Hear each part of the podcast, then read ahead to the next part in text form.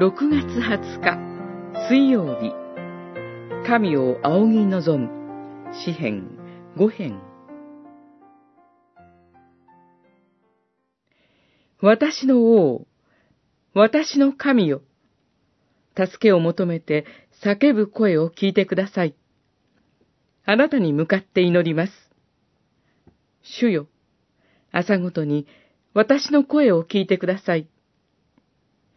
朝ごとに私は見舞いに訴え出てあなたを仰ぎ望みます。五編、三節、四節。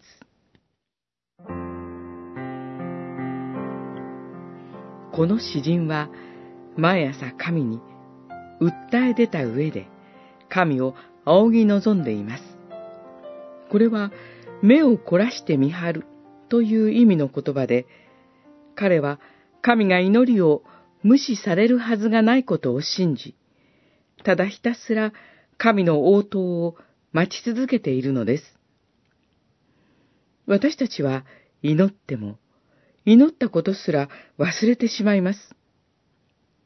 私たちも彼のように、神がどのような素晴らしい答えを用意しておられるのかを期待しつつ、忍耐強く待ちたいと思います。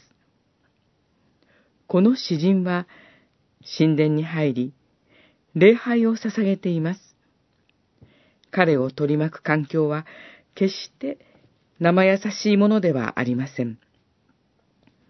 しかし彼は、主の深い慈しみが与えられ、毎朝神殿に入ることが許され、ひれ伏して祈る礼拝を捧げることができています。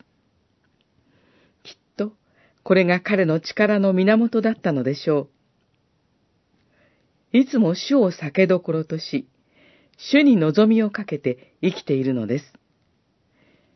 自分の権力や財力、政治力に望みをかけるのではなく、ただ主に望みをかけるのです。私たちも日ごとの礼拝の中でそのことを思い起こし、力をいただくことができます。主に望みをかけて、この世の戦いに出ていきましょう。